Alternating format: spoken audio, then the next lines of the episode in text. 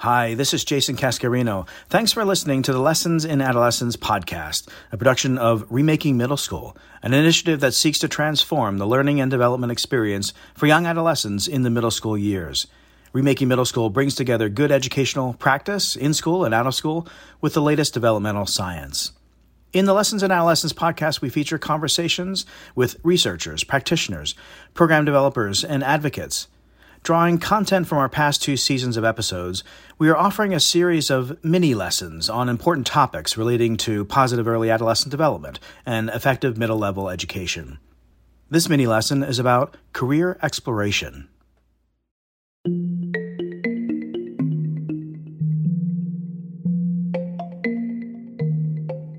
Welcome to Remaking Middle School, an initiative that seeks to transform the learning and development experience of young adolescents in the middle school years.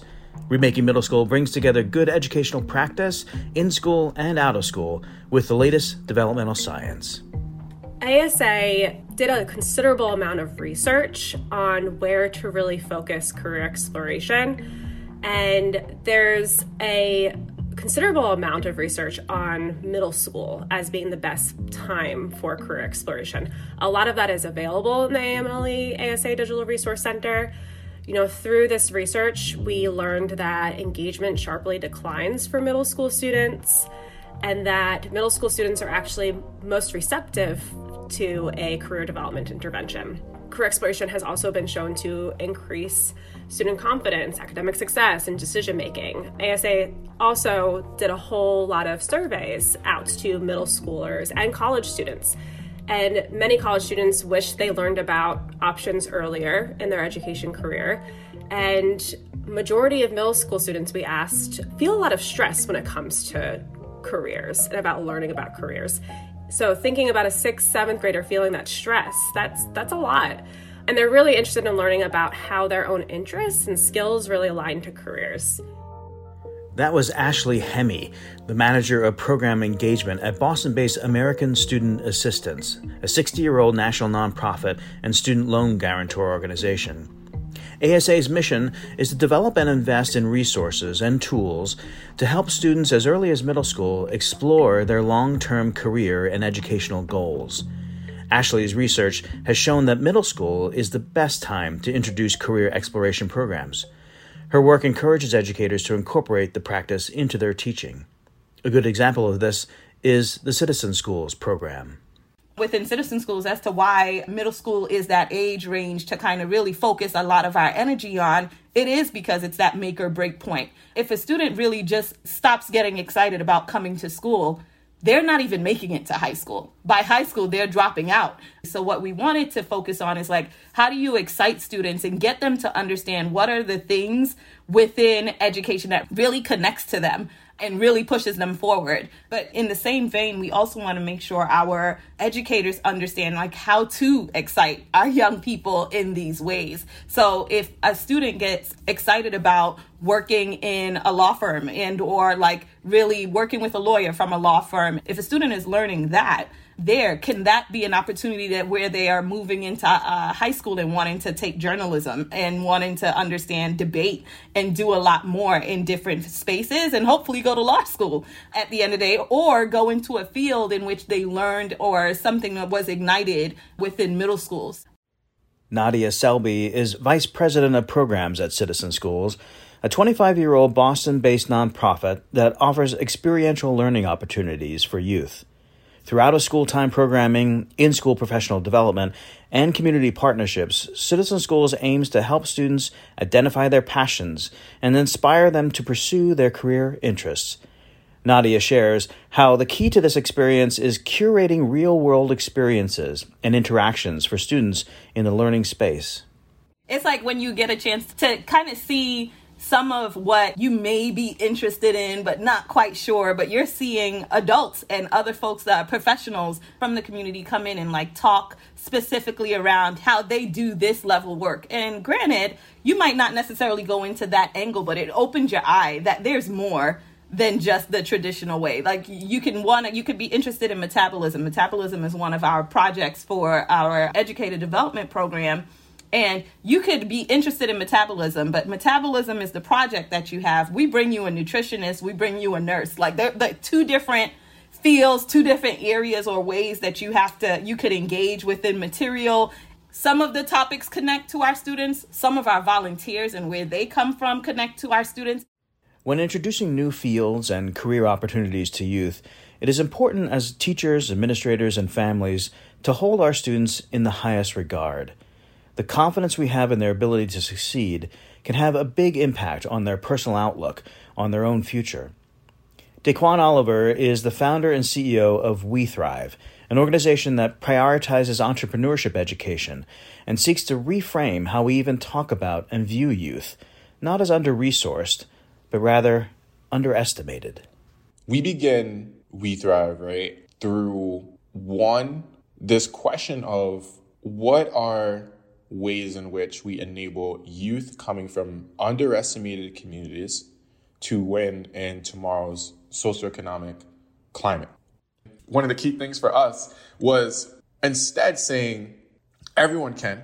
And here's a difference, right? Instead of going into a classroom and saying, hey, everyone here gets to create a business, asterisk. Only those who have the best business plan, who have the best business pitch, that one person in this classroom of 30, let's say, gets to create it. You know what just happened? You just lost your C and D students, maybe even your A students who don't feel entrepreneurial. Because what are they hearing day in and day out? How they're not as good as student X, student Y, student Z. Instead, what we do is we come in and we say, hey, everyone here gets to solve that problem, see it into action, and that happens when you get here, right? And we draw we draw a line in the sand.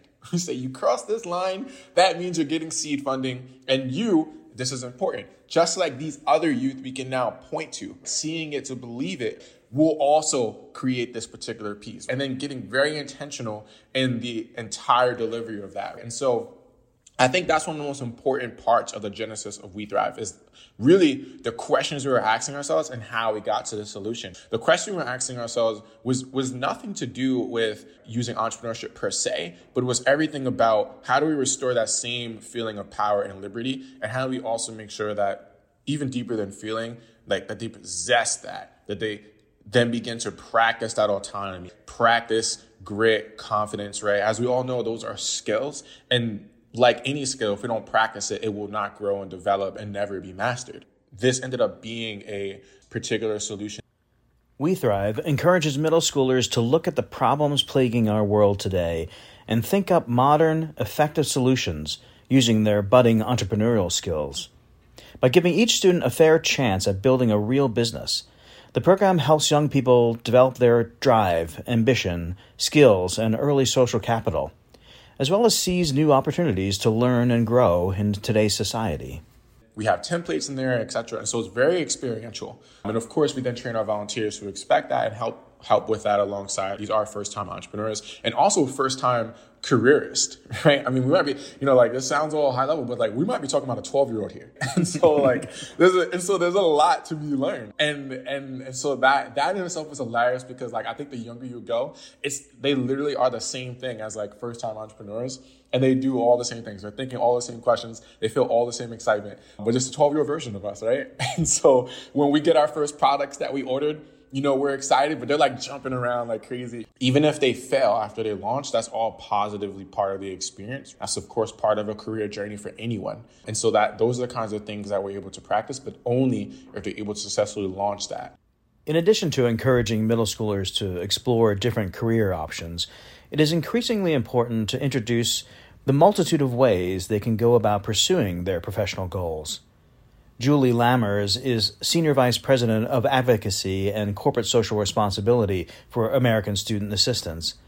In her recent work, Julie is searching for new ways to inspire young people to seek out new and evolving post secondary education opportunities.